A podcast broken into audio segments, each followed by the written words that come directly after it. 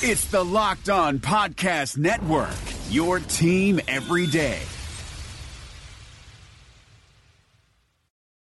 You are Locked On Vikings, your daily Minnesota Vikings podcast, part of the Locked On Podcast Network, your team every day. What's going on, everybody? Welcome to another episode of Locked On Vikings. I'm your host, your pal, and the kid you copied off in math class. My name is Luke Braun. You can find me on Twitter at Luke Braun NFL. You can find the show on Twitter at Locked On Vikings. You can find this show anywhere you find your favorite podcasts, like Google Podcasts, Himalaya, Spotify, whatever it is. And if you don't like any of those services, you can always ask your smart device to play podcast Locked On Vikings. And before we get started today, I do want to tell you a quick little uh, news item, something to get hyped about. Crossover Wednesday is going to be back next week. Now, if you are not somebody who has been listening to Locked On Vikings uh, during the season, so uh, or you are unfamiliar with the network, there are Locked On podcasts for every NFL team: Locked On Falcons, Locked On Packers, etc. And every Wednesday show during the season, we will be talking to the Locked On host for the opposing team. So the Wednesday before Week One, we'll be talking to Aaron Freeman. He's the host of Locked On Falcons. Get a, a look at the Falcons from his perspective, and of course, we'll do some of our own own uh, previewing stuff on the Thursday show, like we have been during the preseason. Now, today usually would be my uh, like deep dive into the previous game and all that. It's been a little bit since the Cardinals game. That's kind of a little bit of old news, but there are some things I do want to discuss there. I also just want to give you a quick uh, housekeeping note. This will be a normal week. I'm going to do a regular Monday, Tuesday, Wednesday, Thursday, but as the Vikings play a football game on Thursday night uh, uh, at four o'clock my time. I'm on the West Coast. Uh, I will be watching that game and then immediately recording a podcast and posting my recap and my my roster prediction episode uh, kind of as like one whole thing on Thursday night, and you'll probably be able to listen to it Thursday morning. So when there isn't a show in your inbox on Thursday morning at the normal time, don't freak out. It's because I'm waiting for the Vikings to actually play a game. Otherwise, it's silly. I have to wait until like roster cuts have already happened. I can't do my last round of predictions, which I'm going to do. Uh, and if you want something a little bit more timely, you can always uh, find that on Twitter at Luke Braun NFL. So with that out of the way, let's talk about the biggest news of yesterday. Mike Hughes came off the pup which surprised me. I did not think that uh, that he was that far uh, along in his rehab, but this is amazing and awesome news. And the timing of it is particularly encouraging because of the way the physically un- unable to perform list works. So, if you are unfamiliar, the physically unable to perform list during the preseason is essentially just like a reserve. It's it's essentially the a, a pseudo injury report. It's like the fake IR because uh, you can come off of it at any time and you still count toward the roster. So you're not like truly a reserve player. But once the season starts, the team has to make a decision. I, they either have to take him off of the physically unable to perform list and he eats up a roster spot, regardless of how injured he is, or you keep him on the pup and he is ineligible to play for the first six weeks. Uh, so if you remember, we were kind of dealing with the same thing with Pat Elflein last year. We, he was still dealing with a lingering injury from the previous season, and we weren't sure if he was going to be ready to play week one. But the Vikings knew that he would be more than ready to play by week six, and they didn't want to lose what ended up being three weeks of Pat Elflein. So they took him off the pup like the day before roster cuts and, and then rostered him, and then he sat out for three weeks, and then he came in for the week four contest against the Rams. And they probably knew that they were going to do that, but you might as well keep them on the pup because if there's a setback or something happens, then you you know the pup is still an option. Now that Mike Hughes is off it, he can't go back on it unless like you, you have to start talking about like IR now if you want to find a way to stash him away without taking a roster spot if it turns out that his injury is worse than you thought or if there's a setback or something like that. And there's no real reason to do that. I mean, it's not like he's going to play in the Bills game. Uh, that's going to be more for the depth players and the roster bubble guys. So there's really no reason to take him off of the pup until the very, very last second if you thought that there was going to be some like risk of him not being ready to go by or close to week one. So this is an awesome sign because th- them doing this at this particular juncture means they want him practicing and they want to start preparing him for a possible week one debut.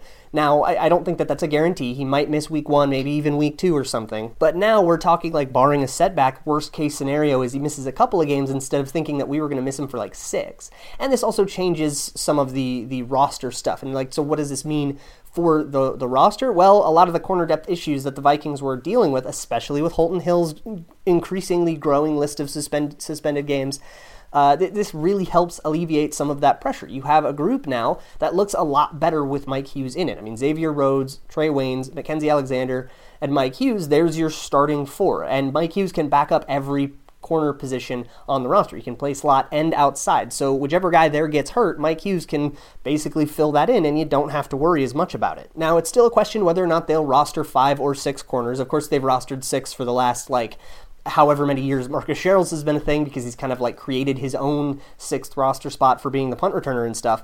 That might not be the case this year. I have kind of penciled it in as the case because I think that in this era of growing, you know, three wide receiver, four wide receiver, empty spread offense stuff. I think you need more corners, and plus they tend to be pretty good on special teams. I've been penciling in six corners, and who that guy ends up being is now like uh, way more interesting, right? You have Bené Benwikere, Duke Thomas, and Chris Boyd.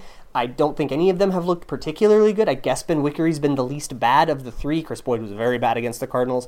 Uh, so those guys might be competing over like one roster spot, maybe two, and now you have that that group kind of starting to solidify. And then once Holton Hill comes back, you have a group of five guys, maybe six if you want to hang on to Benwikere, that you can feel really, really good about. Speaking of feeling really, really good, let's do a Blue Chew ad, shall we? Fellas, are you looking to increase your performance and your confidence in the bedroom? Then head on over to bluechew.com. That's blue like the color blue. Blue Chew is the first chewable tablet of its kind. It has all the same like active ingredients as, as Viagra and Cialis, so you know exactly what you're getting, but since it's a chewable, it kicks in twice as fast. So when the moment's right, you don't have to sit around and wait for a pill to kick in. It's made right here in the United States and it ships directly to your door. So you can skip the pharmacy, save money, and there's no awkwardness. It's shipped in a very nice, discreet box. You can take them anytime, day, night, even on a full stomach. And here's the thing this isn't just for men of a certain age who maybe can't perform the way that they used to in their glory days. This is for anybody who's just looking to up their performance in the bedroom. And right now, we have a special offer going on. This is my gift to you.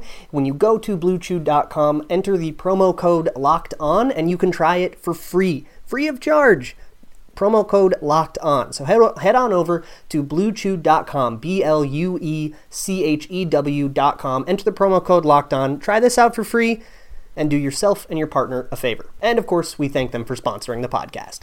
Hi, this is David Locke, the CEO of the Locked On Podcast Network. In this crazy, unprecedented, and unnerving time, I know we're all living our lives a little differently. I thought we had some of our sponsors over the time that might be able to help you out. So we've reached out to them to get you specific offers. Postmates is giving our listeners $100 of free delivery credit for their first seven days.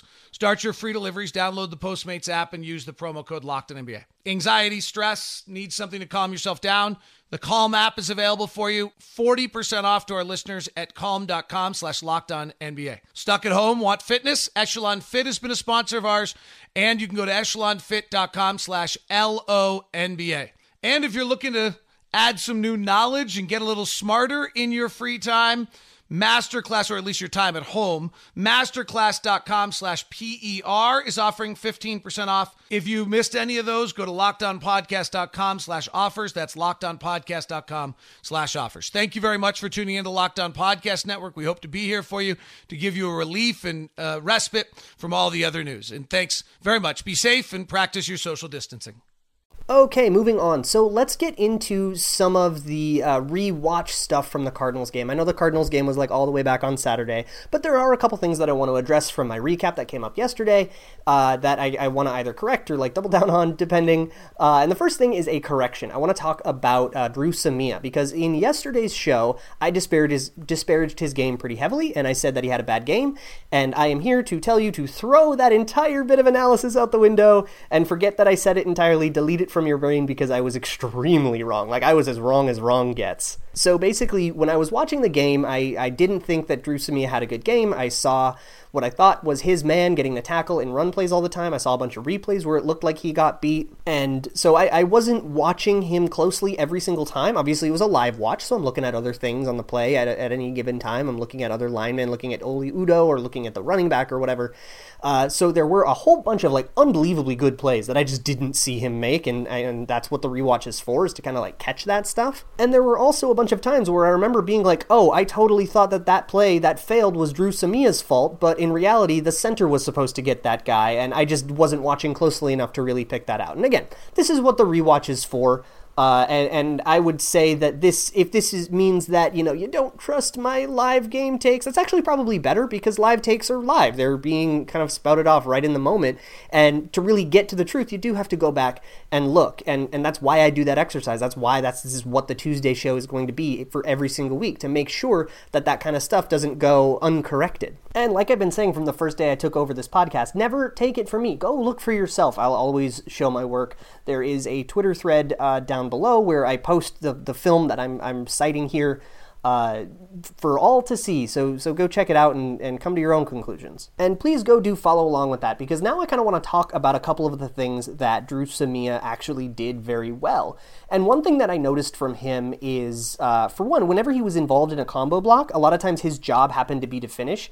Uh, so what a combo block is is you know one lineman is tasked with blocking, say, a defensive tackle, and the guy next to him is tasked with blocking a linebacker. But on the way to the linebacker, he'll kind of throw out a hand and, and you know shove the defensive tackle to help out the guy who's going to be one on one with someone's you know Aaron Donald. Uh, help that guy out with a shove, and then go get to your your linebacker there was one in particular. I think it was uh, one of the first plays in in that thread. I think it's the second play in that thread where it was Dru Samia had the defensive tackle and Brett Jones had the linebacker. Now, the way the play went, uh, Danny Isidora gave up uh, penetration to his man and it ruined all the angles, so the linebacker didn't end up in the gap that he was supposed to, and then Brett Jones couldn't get to him. But that has nothing to do with Dru Samia's job, which is to just finish off the defensive tackle, and he falls over on top of him. He gets uh, a great leverage on him. He, he gets uh, the defensive tackle like by the side, and when you get the guy by the side, you've basically won the leverage battle because you'll never be able to push harder from the side than from the front. Uh, so you just you just get a better like blocking angle on it, and then just like the finish and the aggression, and he just looked like mean out there. There was another one where it was a draw play. I think it was like third and seventeen or something. So it's not like the play like actually mattered, but it did display a good technique. And there is something called like closing the curtain in zone blocking, and usually it's for when you are assigned a reach block and you can't get to the guy uh, you're supposed to close the curtain. Essentially, it works though for like any situation like this one where the angle prevents you from getting in front of your man. And instead of holding him, which can be a 10 yard penalty, you're supposed to, and like think about this, like make this motion with your arm if you're in a place where it's not embarrassing to do so. Like if, if you imagine grabbing somebody by the lapel and then making the same motion that your arm makes when you like close a shower curtain like and you kind of just toss him across like that. Or another way to put it is you grab him by his outside shoulder pad and then toss him inside. And don't worry this isn't holding because it's it's like more of a push motion than like a drag and like impeding motion. But essentially you're supposed to take him by the shoulder and throw him to the ground and that's kind of your desperation move. And the very first play in that thread is him doing a, an unbelievable job of that because as a like in a draw play you're supposed to feign pass protection, right? Because it's supposed to be a fake pass play that turns into a run. Uh, so you fake pass protection, and your defensive tackle comes up field just like he's supposed to, but then he realizes that it's a draw, and he starts running away from you. Now the angle is such that you can't get in front of him and continue to block him. So he closes the curtain and gets the guy on the ground. It's actually like this amazing feat of athleticism. And if nothing else, it's like not really that big of a technique moment because it's like it's on a draw play. This this idea is never going to come up in like that many important situations uh, except for like zone blocks, like in running, like zone blocks that you didn't get the reach on, but never like this specific angle. But if nothing else, it displays this like amazing upper body strength that we knew Dru Samia had. I mean, that's why he got drafted in the fourth round. And and even if you aren't satisfied with his preseason so far, which I think is totally fair, despite you know having a very good game against Arizona, he at least looks rosterable based on athleticism alone, and I think that that play really defines that. And there were a couple other plays where he, you know, ended up putting men into the dirt. I also really, really liked the way that he climbed to the second level, which is something that I thought he struggled with in the first two preseason games. So seeing progression there is really, really nice. Now I would love to see consistency. I would love to see him continue to excel there against the Bills, even though I think that this game was good enough on its own. I don't think he had to do a whole lot to prove that he could make the roster as a fourth round pick and a fourth round pick that they traded up for. I think they were already going to be kind of biased towards keeping him, whether or not that's the right decision. Uh, so, you know, there isn't like a ton that he had to do. So I do think this game was enough. But even if it isn't enough, Uh, hopefully, he can continue this kind of play against the Bills. But, you know, when he's the other side of the combo block where he's supposed to, you know, get an arm into the defensive tackle, then climb up to a linebacker, he had a couple plays that were just absolutely unbelievable. And this is something that I thought that Pat Elflein, who we'll talk about next, uh, didn't do the best job with. I mean, he was like fine, but he wasn't like, he didn't excel. But I thought he did a really good job of getting a solid engagement in the second level. And this is a really hard thing for a zone blocking offensive lineman because they are big, big boys. And they have to move with like a lot of precision, especially when you're getting into the second level and you're trying to basically get squared up with a linebacker who is almost always going to be more agile than you. If you can get a square engagement, you're almost always going to be stronger than the linebacker, uh, but you have to get that square engagement, and that's kind of the hard part. And I thought Dru Samia did a really, really good job with his footwork and you know not taking extra steps and being very precise, and also keeping his base in a way that he could, you know, keep up with whatever movements the linebacker would make to try to get around him. Now, there's still plenty of technique stuff. I think that his footwork on certain zone blocks is a little suspect, and and I think that his positioning in terms of engagements is a little suspect. But there was one technique thing that I noticed that is really encouraging, even though he's not that good at it yet, was uh, this like kind of high-low torque movement. Uh, you you will see it very often. You'll see linebackers kind of put one hand high and one hand low. Usually the outside hand is high and the inside hand is low and then you kind of just try to like rotate their body and that is like a leverage thing. It's a way of pushing on them in in a way that's difficult for them to like resist you and, and you can usually throw off either their balance or throw off their pass rush in some way uh, you, you see it a lot on pass protection reps, and it's a very good technique, and it's it's a polished thing. And I saw him try that. He's he looks very slow at it. He looks, uh, and I, I would have to look very deep into his Oklahoma tape to see if it's something that he did at Oklahoma or not. So I, I actually don't know the answer to that or how much experience he has. But he does look like it's like it's slow and like it's something that he's thinking about, which is rookie stuff, right? He's raw, he's a rookie, he's thinking. But I but it I, I would love to learn that Rick Dennison is trying to instill new techniques into him and, and try to get him to learn things because when all that stuff clicks, he could really be a, a formidable interior offensive lineman in the future uh, just because of his athleticism. And that's what they're trying to get out of him, right? And that's why you draft him. Now, I don't think he's like ready to start, even though Josh Kline had a rough day against the Cardinals. I don't think he's ready to start yet. Uh, I don't I don't think he's he's quite there, but but seeing steps of progress is really encouraging, and I absolutely think he's ready to make the team. Now, before I continue and talk about some other stuff on the offensive line, real quick, let's talk about DoorDash. Have you had a long day at work? Are you still stuck at the office? Open the DoorDash app, choose what you want to eat, and your food will be delivered to you wherever you are. Right now, our listeners can get five dollars off their first order of fifteen dollars or more when you download the DoorDash app and enter promo code Locked On. Okay, moving on. Let's talk about Xavier Rhodes real quick because a lot has been made about him having like a really bad day, and it's basically off of two catches that Jahmyr Byrd got on Xavier Rhodes. And and make no mistake, Byrd got Rhodes good, and it's a guy that not a lot of people have heard of, so you get a little bit worried about that, and you're like, oh my goodness, their nobodies are beating him. Is he even going to make their team? And he's and they're beating Xavier Rhodes. I'm so worried. I'm here to talk you off the ledge.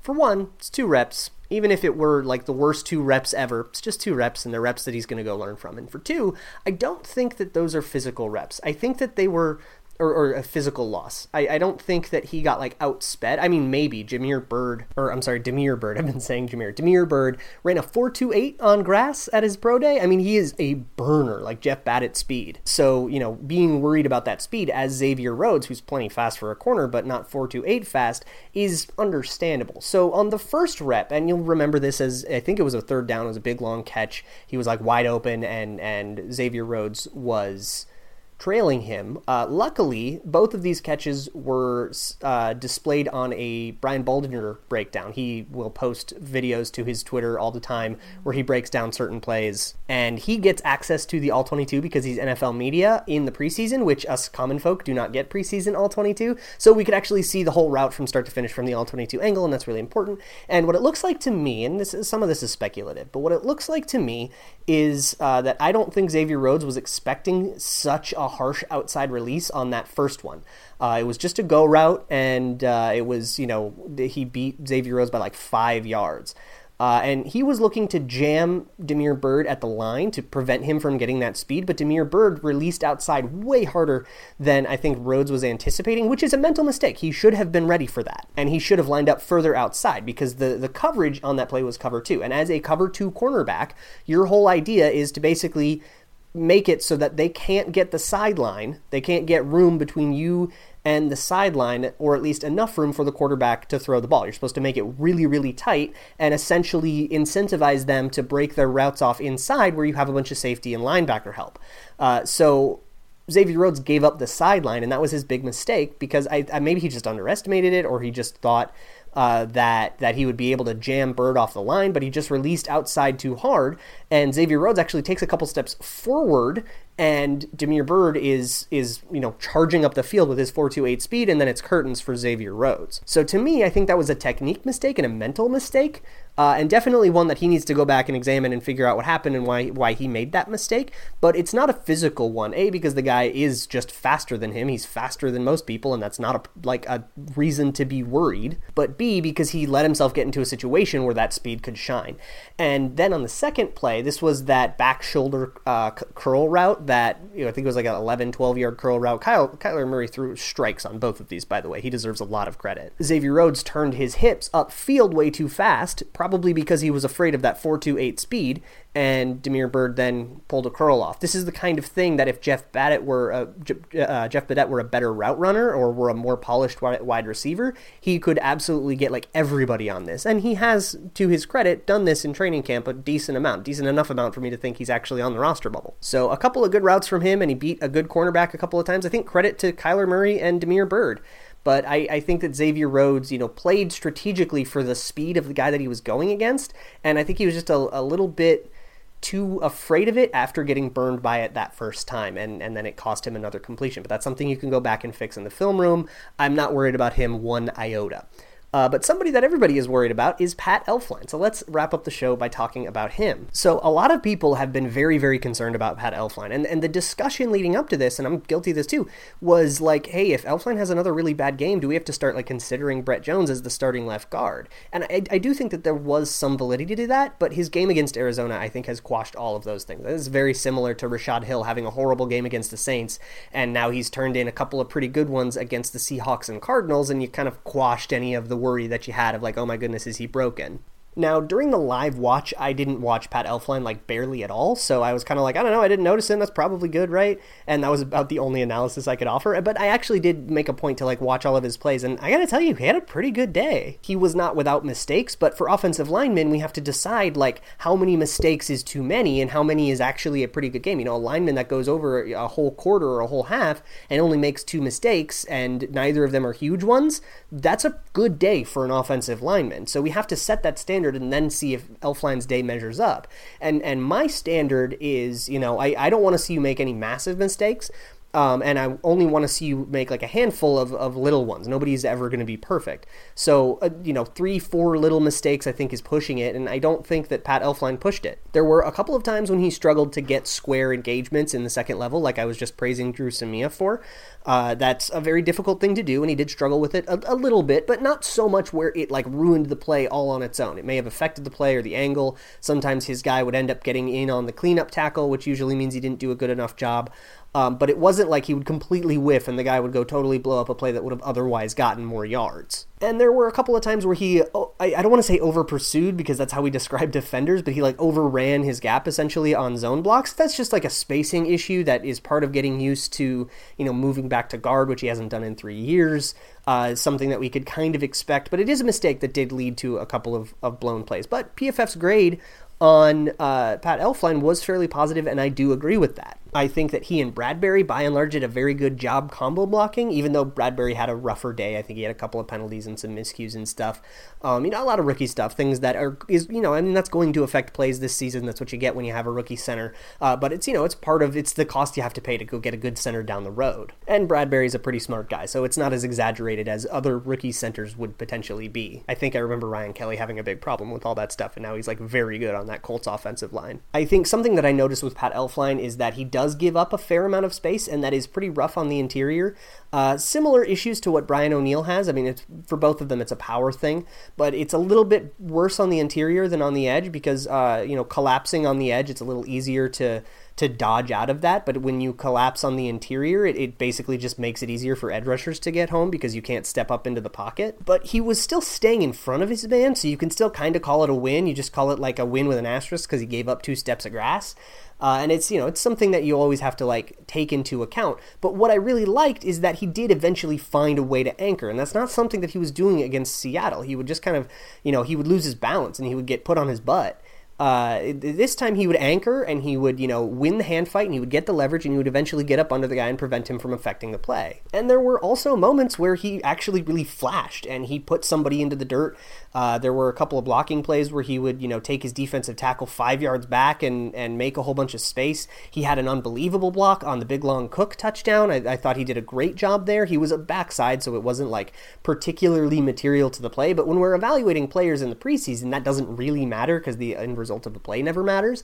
Uh, you know, we're just kind of looking at like how bad did he beat his guy, and on that particular play, he beat his guy like really bad, and that does help. You know, when when you're cutting off a bend read for your zone running back, uh, you know, it helps to not have somebody penetrating and, and, you know, it helps to give him as much space as you can to make that read. So uh, this thread and the Brian Baldinger thing, that's all going to be in the show notes so you can, you know, talk about that. I'll probably add more to the Pat Elflein thread over the next couple of days. I didn't get to everything, to posting all of the clips that I wanted to post. So I'll probably kind of pick at it over time as we're like killing time until the Buffalo game here. But ultimately, there was a, a lot to like there. There were a couple of mistakes and things that I think will materially affect the offense moving forward into the regular season and I think we just kind of have to make peace with a couple of issues and you know his good game doesn't put to rest all of the concerns that I have about him.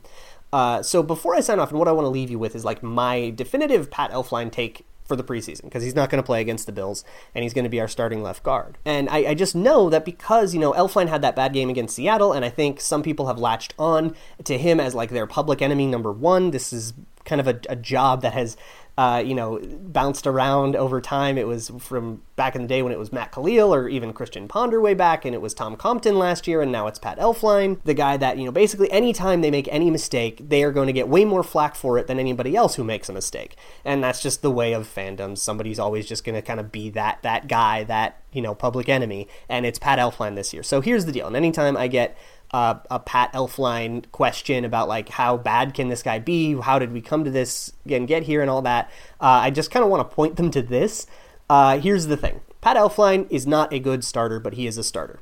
That's I think the the log line to the thesis here is Pat Elflein is a starter, but not a good one. That doesn't mean he's a backup. I think that makes him, you know, better than like Tom Compton was. Tom Compton wasn't quite a starter. He was a good backup, but not a good starter. I think he's about in the same range as like Nick Easton is, who's playing for the Saints now, and I think he's actually been struggling, but I can't uh, say that for sure. I really only know what I saw of him in that Vikings game. And yes, he is going to make mistakes that materially affect the outcomes of games. They will not be insurmountable mistakes, but they also will not be, you know, negligible ones. I don't think that Rick Spielman made a mistake anointing him and penciling him in as the starter.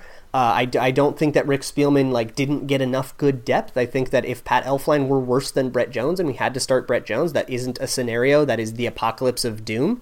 Not to mention Dru Samia, who appears to be coming along a lot more nicely than I uh, uh, really thought on Saturday, and guys like Dakota Dozier, who actually do have like starting experience, and Dozier's been having a reasonable preseason as well. So I don't think that Rick Spielman uh, erred in building an interior offensive line under the assumption that Pat Elflein would be starting on that interior offensive line. And I know that that's very difficult to parse, where I said he's not a good starter, but it's okay that he was the starter. And that's because he's under a rookie contract, and you shouldn't spend too much on your left guard anyways. They spent on the other guard position, and they spent a first round draft pick elsewhere on the line. They had a lot of other things that they had to do on that interior line, and adding a whole other guy to have to go get would create a burden that would have prevented you from, say, extending Adam Thielen or Kyle Rudolph or re signing Anthony Barr, doing something that's probably more important than what's going on at your left guard situation. The reality of the situation is when there is a salary cap, assuming that even though it's a malleable one and one that you can kind of do a lot of things to get around, eventually you do reach a limit and you have to allocate your resources smartly and you can live with a left guard who is a below average starter. Not a disaster. This isn't TJ Clemmings. This isn't even going to be Tom Compton. This will be better than that. And if it isn't, you have a backup that can come in and probably do just about as well as Tom Compton. If putting up with Pat Elflein at left guard means I get to keep Anthony Barr and Adam Thielen long term, then I'm going to take that deal 100 times out of 100. And that's where I'm going to wrap up today's Locked On Vikings. As always, you can find me on Twitter at Luke Braun NFL. You can find the show on Twitter at Locked On Vikings. You can find this show anywhere you find your favorite podcasts, and you can find this show by asking your smart device to play podcast Locked On Vikings. I will see you all tomorrow. I have no idea what I'm going to talk about. I'll figure it out, uh, but I will see you for tomorrow's show. And as always, Skol. Hey, Locked On Minnesota listeners. This is Tony Abbott here to tell you about the brand new Locked On Wild podcast, where my co host Joe Booley and I break down the Minnesota Wild every single day. How can you listen? Just search for Locked On Wild in your favorite podcast app and subscribe to bring Locked On Wild to your device every day.